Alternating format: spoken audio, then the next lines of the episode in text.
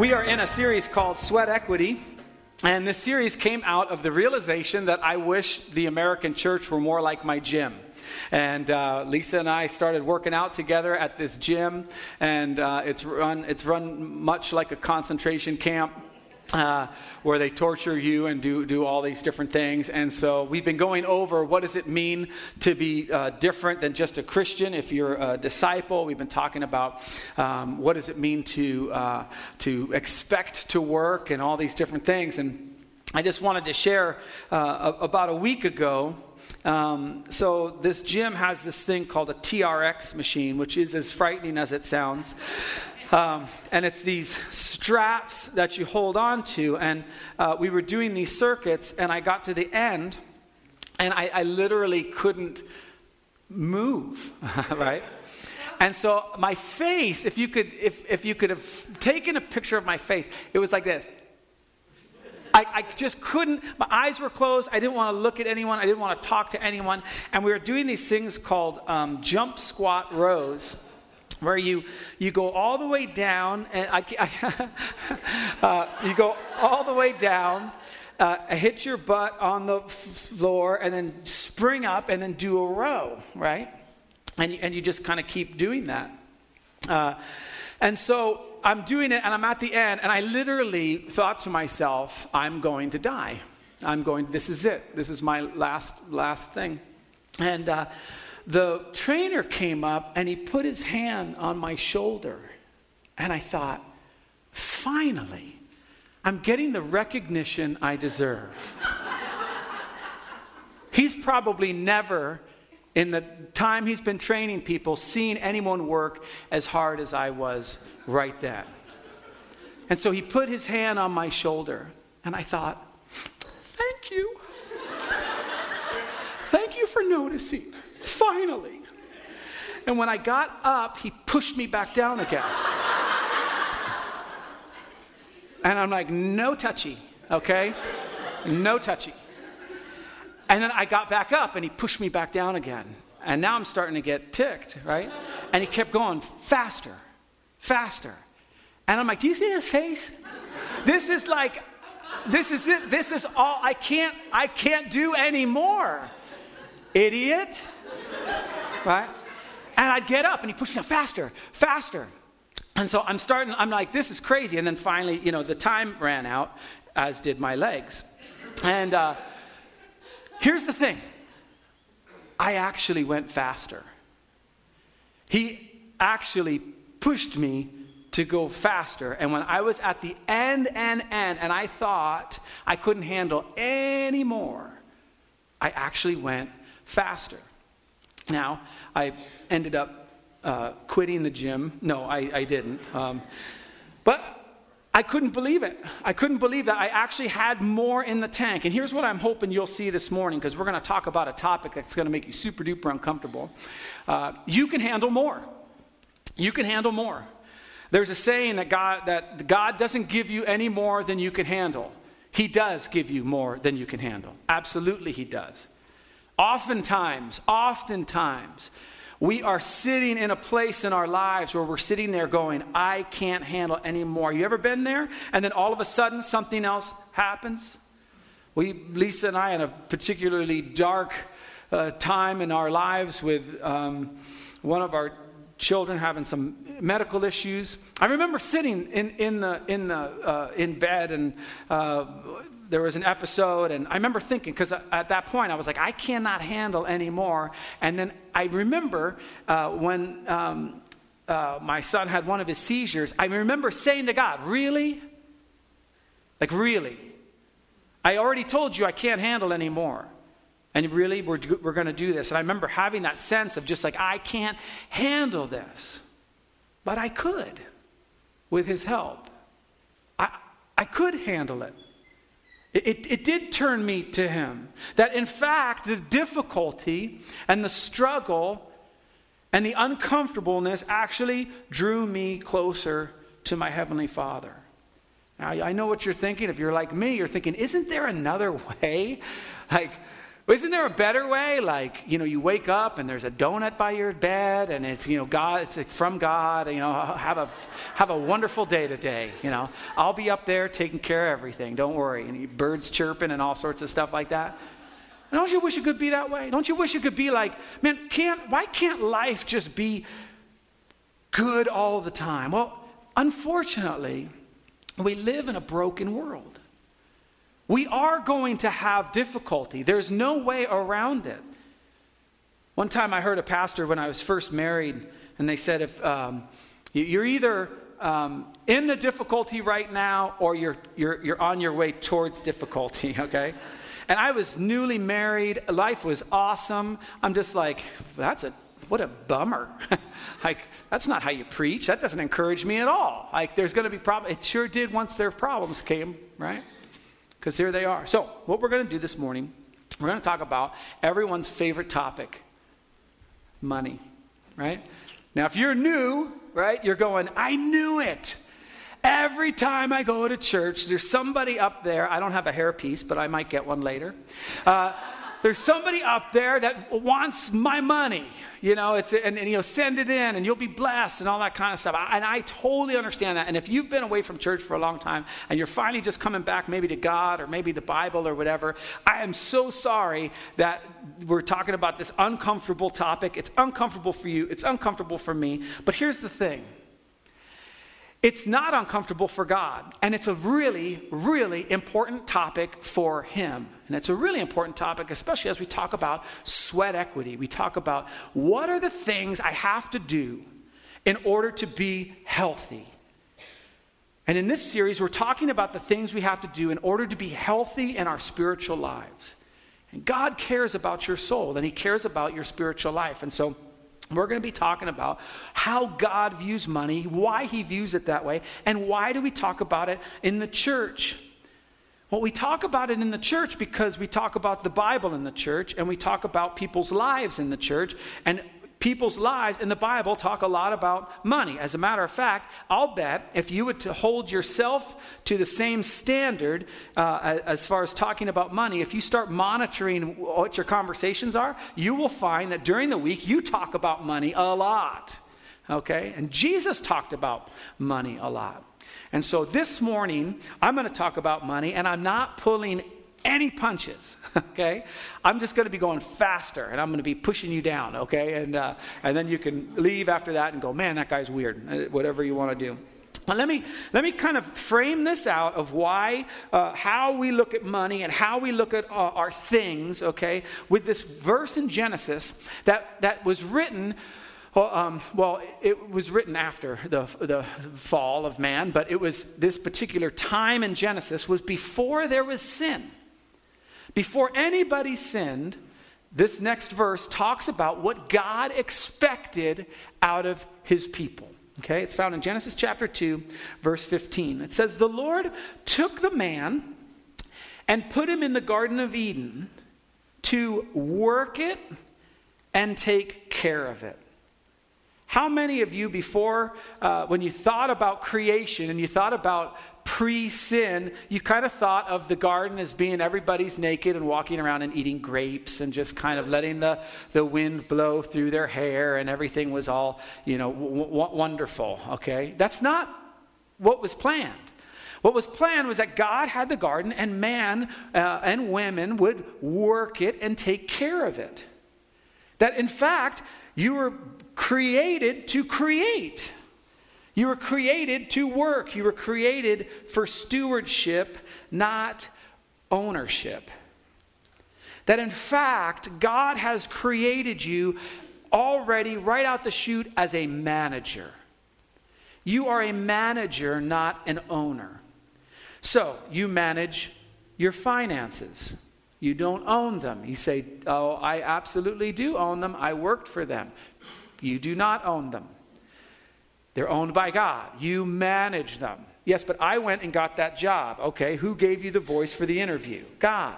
Right? Who gave you your hands to do the work? Who gave you your mind? Who, who, who had you born into the family you were born, in the place you were born? All this God did.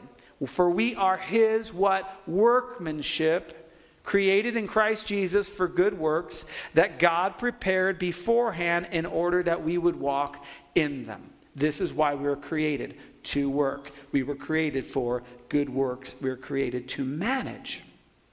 So, that money you have in your bank account and the car you drove in here on, or the motorcycle or bike or whatever, is, is you managing those things. Another thing you manage is your time.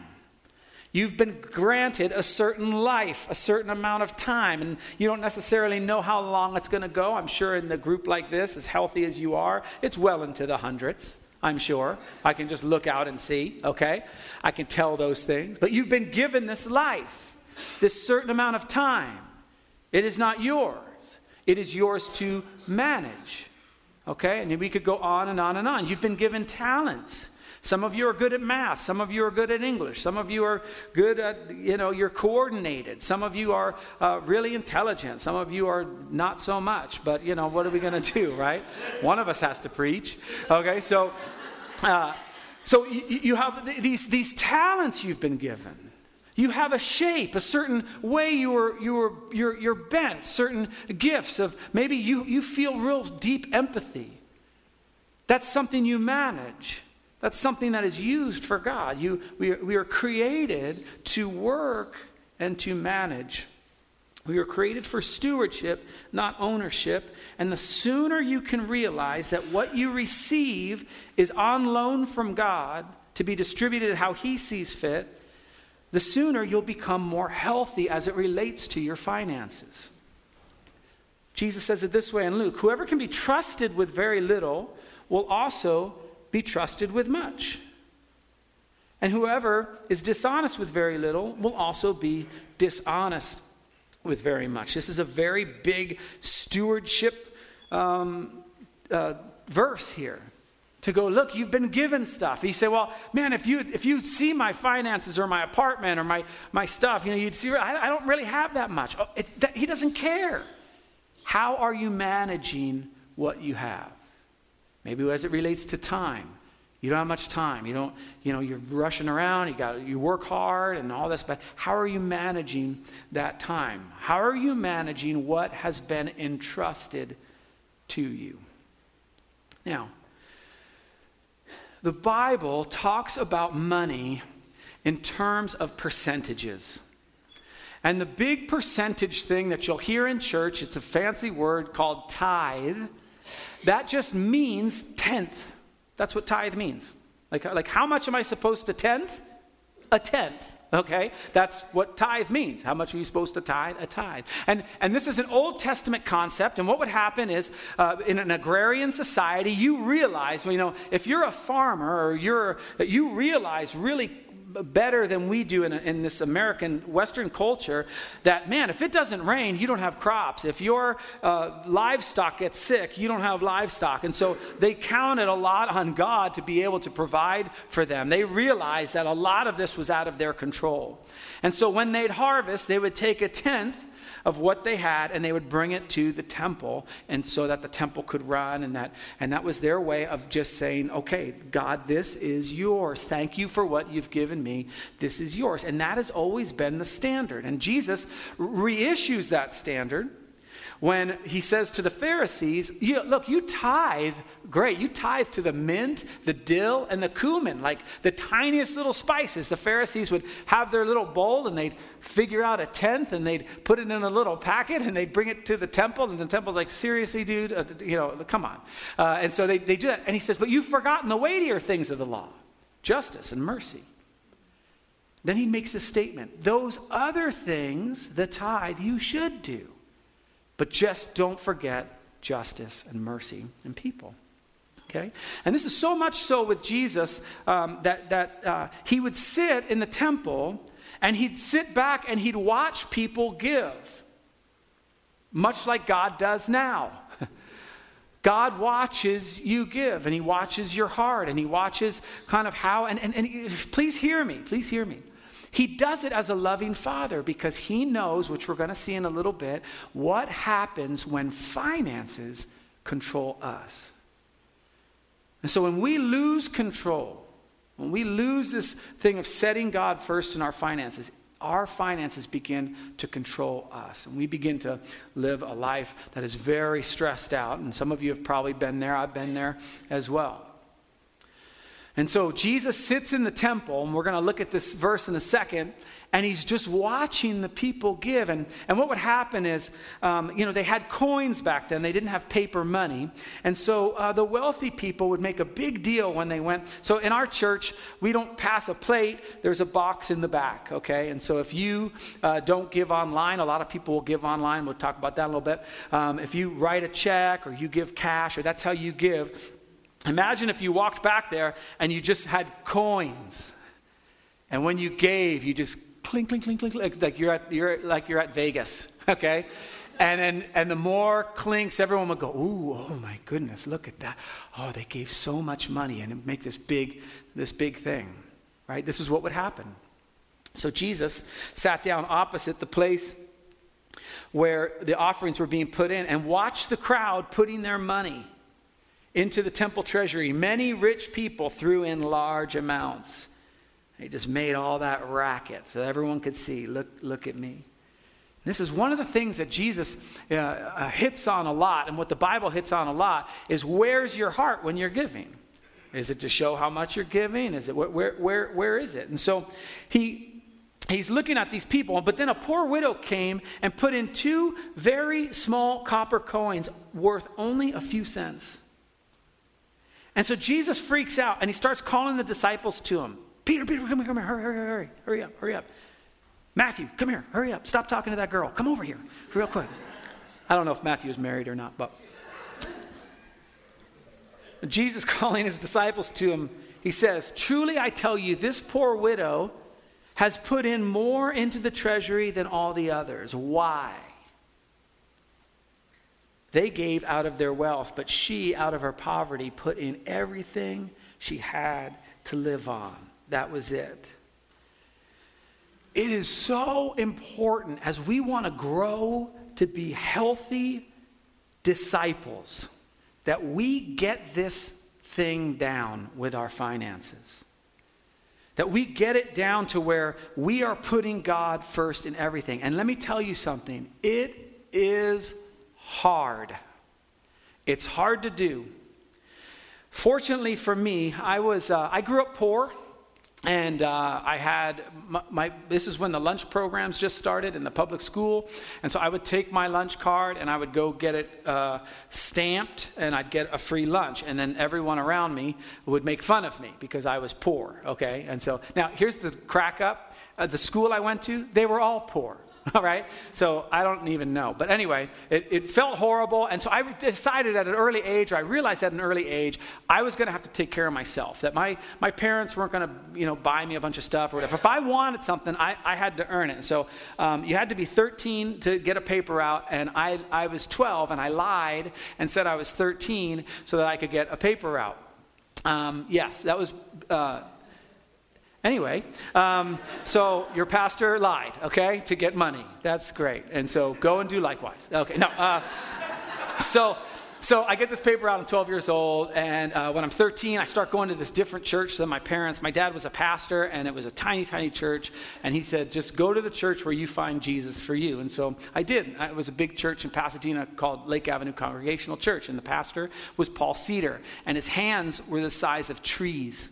Like he was, they, they were longer than my legs. Like he, they, and he would go like this. And one of the things I remember about him, uh, they had a connection card like we do, and uh, I, I wrote on the connection card, if you really read these, stand in front of the congregation and say hunka munka. And I turned it in, and he came up. He had his glasses like this, and he said. We received a connection card that says, if you really read these, stand in front of the congregation and say hunka munka. Hunka munka. That's what he did, right? So, I, to me, I was just like, he's a god. like, like that was the coolest thing for me at 13 years old.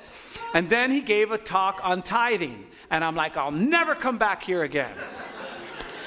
What he told me was what I'm telling you is that if you can get this practice into your life as early as possible. And if you're young and you're hearing my voice, do it as soon as you possibly can, and it will never be a problem for the rest of your life. It's very difficult if you try to do it later because you've already spent the 100% He's given you, and so to find 10 is hard. But I remember taking my paper route money, and uh, at that church, they'd give you these tithe envelopes, and they had your name on it, which I thought was the coolest thing in the world until I realized all they were doing was taking my money. And uh, so it was like, they're not that cool. And every month, I'd figure out how much I made with my paper route, and I'd put in my money. So if I made $200 that month, I'd put in $20. and I'd put it in the connection plate. Now that's great when you're 13 and it's $20, okay? But then I got out of college, and my first job, I was making $24,000 a year. And that tithe was $2,400. like, wait a minute. I mean, it was cool when I was a little kid and I had this extra money and I, you know, you got the piggy bank and you got all that. But do you know what I could do? I was newly married. I had college debt. I married um, an awesome girl with college debt as well. And so there we are and a car payment. And so uh, th- there we were, and it's like 2,400 bucks. And then, then she got a job as a teacher, and, and so we were making like together, like I had to tithe $5,000 of my money and her money. She, she, worked. $5,000. And we just continued the practice. And so we didn't even think about she made 25, I made 25, and we had 50,000. We didn't even think that way. She made 25, I made 25, we had 45. We just automatically take the tithe out. And this is how we've lived our lives ever since. And I've sh- shared the story that it almost cost us our home one time. We, didn't, we had money for tithe and we had money for the house payment, and they, they didn't add up. Here's what Jesus says do not store up for yourselves treasures on earth. The key word, yourselves.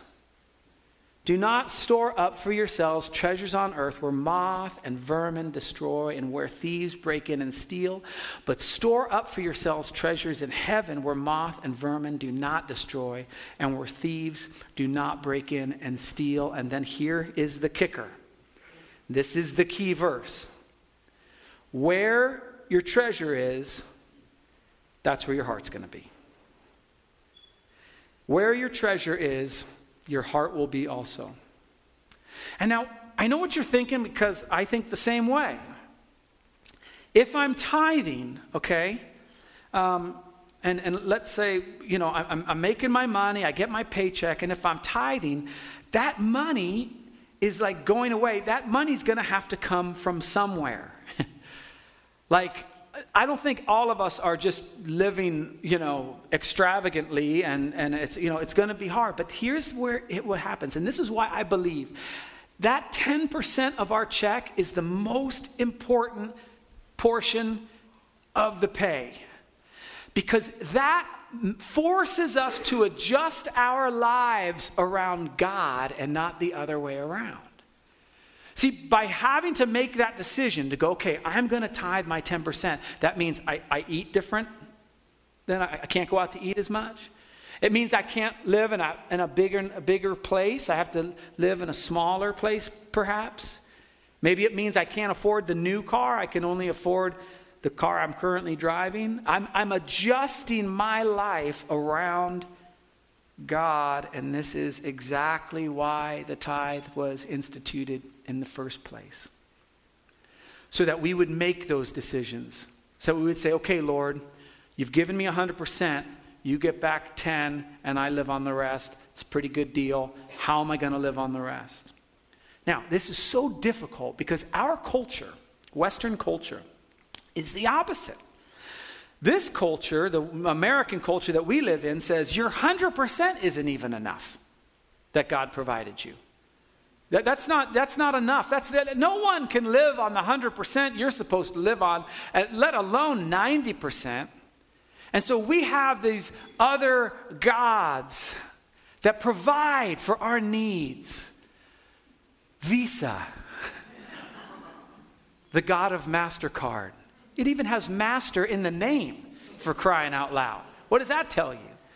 right? We have easy financing. We've got all these different ways. God, God can't provide for you.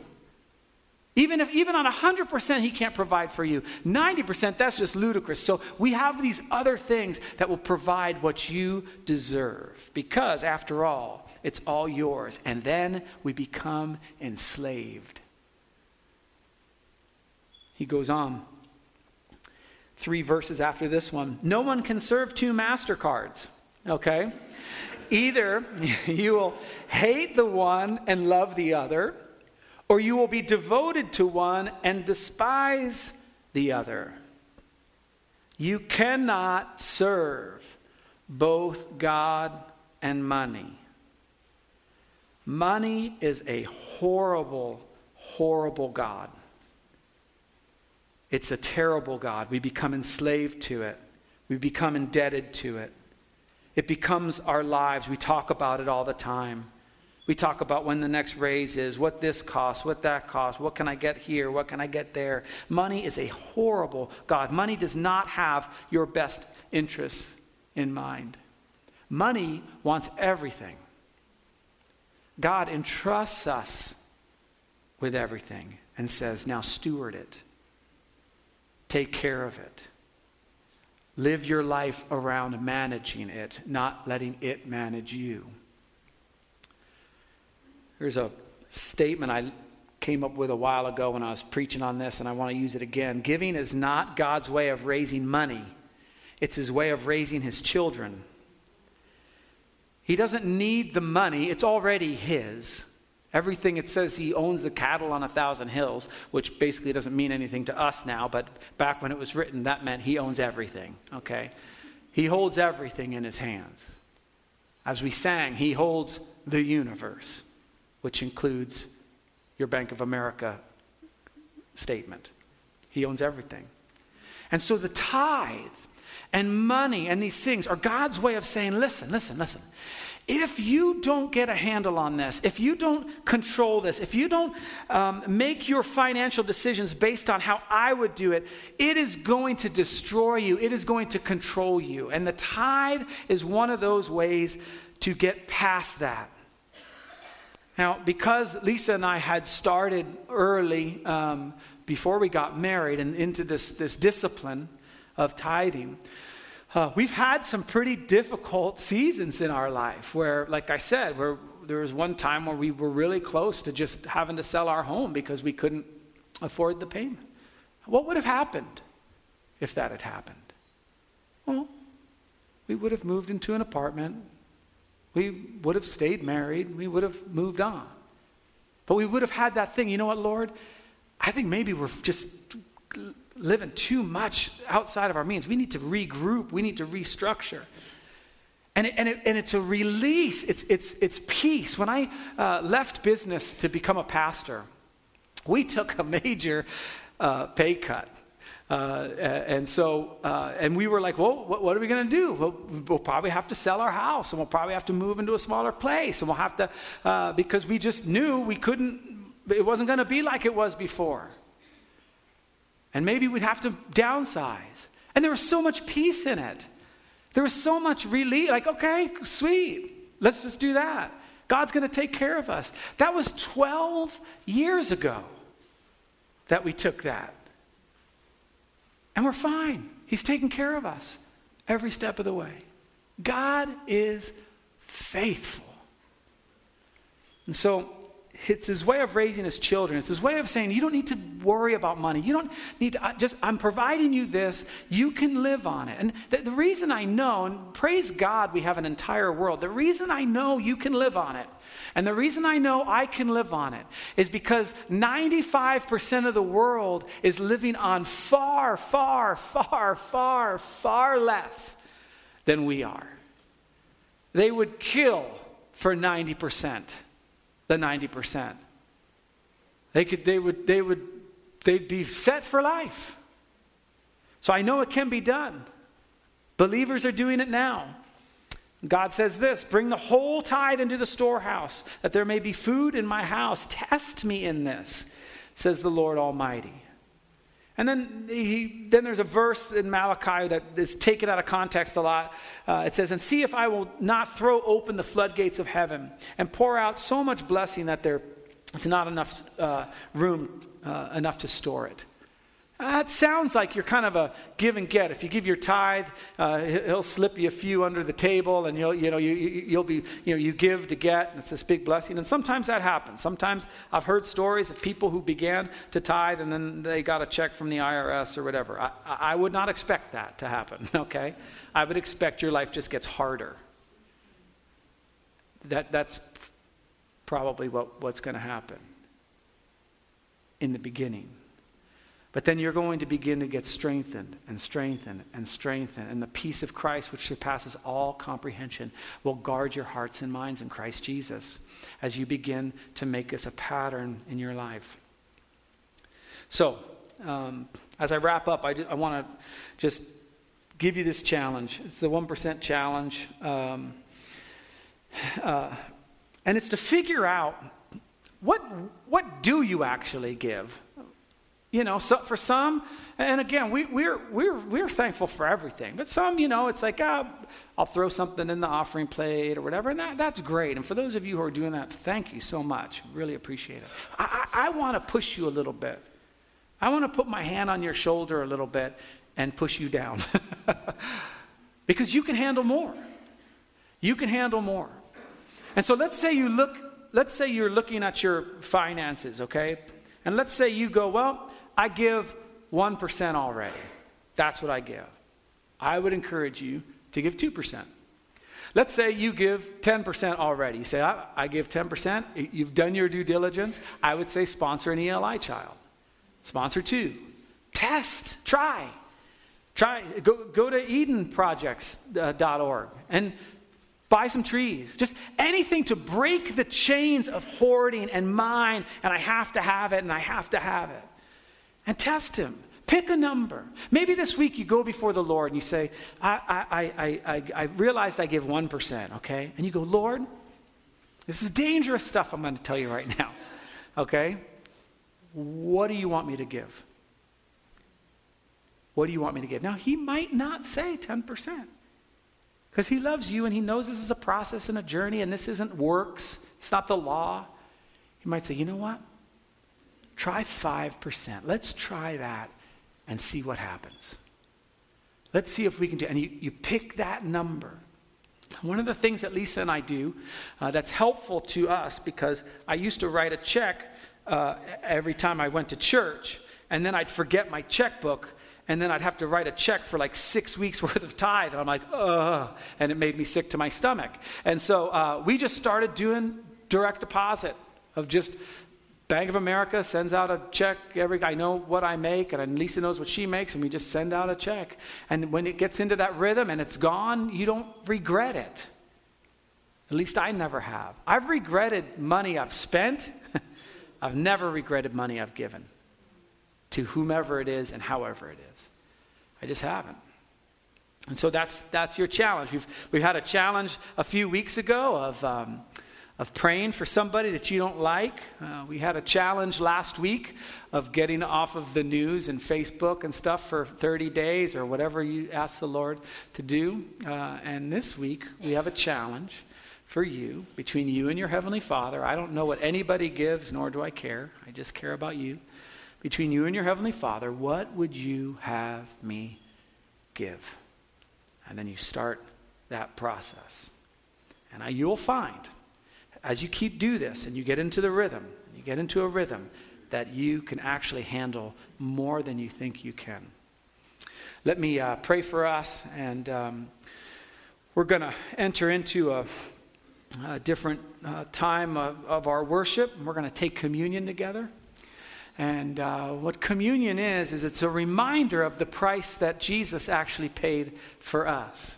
And so we talk in terms of 10% and this or that. He, he actually laid down his life for us, that we would have a relationship with him, that we would start this journey of discipleship, that we would have a Savior, that when things do get difficult, we have someone to lean on, someone who's gone before us. And so the, the cracker that we have in there represents uh, his body that was broken. On the night that he was betrayed, he was with his disciples. And he took the bread, and after giving thanks, he said, This is my body, which has been broken for you. Whenever you eat of this, remember me. And in the same way, he took the cup, and we have juice that represents that, and he says, This is my blood that has been poured out for the remission of sins. Every time you take this, remember me. And so, what we do is uh, uh, Audra is going to play um, a song, and whenever you're ready, there'll be ushers on either side of the stage. You can just come up, get your cracker, get your juice, the body and blood of Christ, and we just remember him. We remember his sacrifice. We remember the payment that he made on our behalf. And some people will come to the stage here and just kneel and, and be with God in that way, and you, you can take it back to your chair or um, do whatever you want. But uh, let me pray for us. Lord God, we thank you for the price you paid. And Lord, I, I know there's so many people uh, in the sound of my voice that are really going through financial issues. And Lord, this is not a, um, a weight to be placed on them. But Lord, on the other hand, you are our provider and you will provide. And that you've promised that as we give with, with hearts that are free, and we'll be released from the chains of fear and of anxiety. That whatever we need to go through, Lord, you are there. You do give us more than you can hand, than, than we can handle, but you don't give us more than you can handle. And so, Lord, I just pray for courage, for boldness, and as it relates to our finances. In Jesus' name, amen.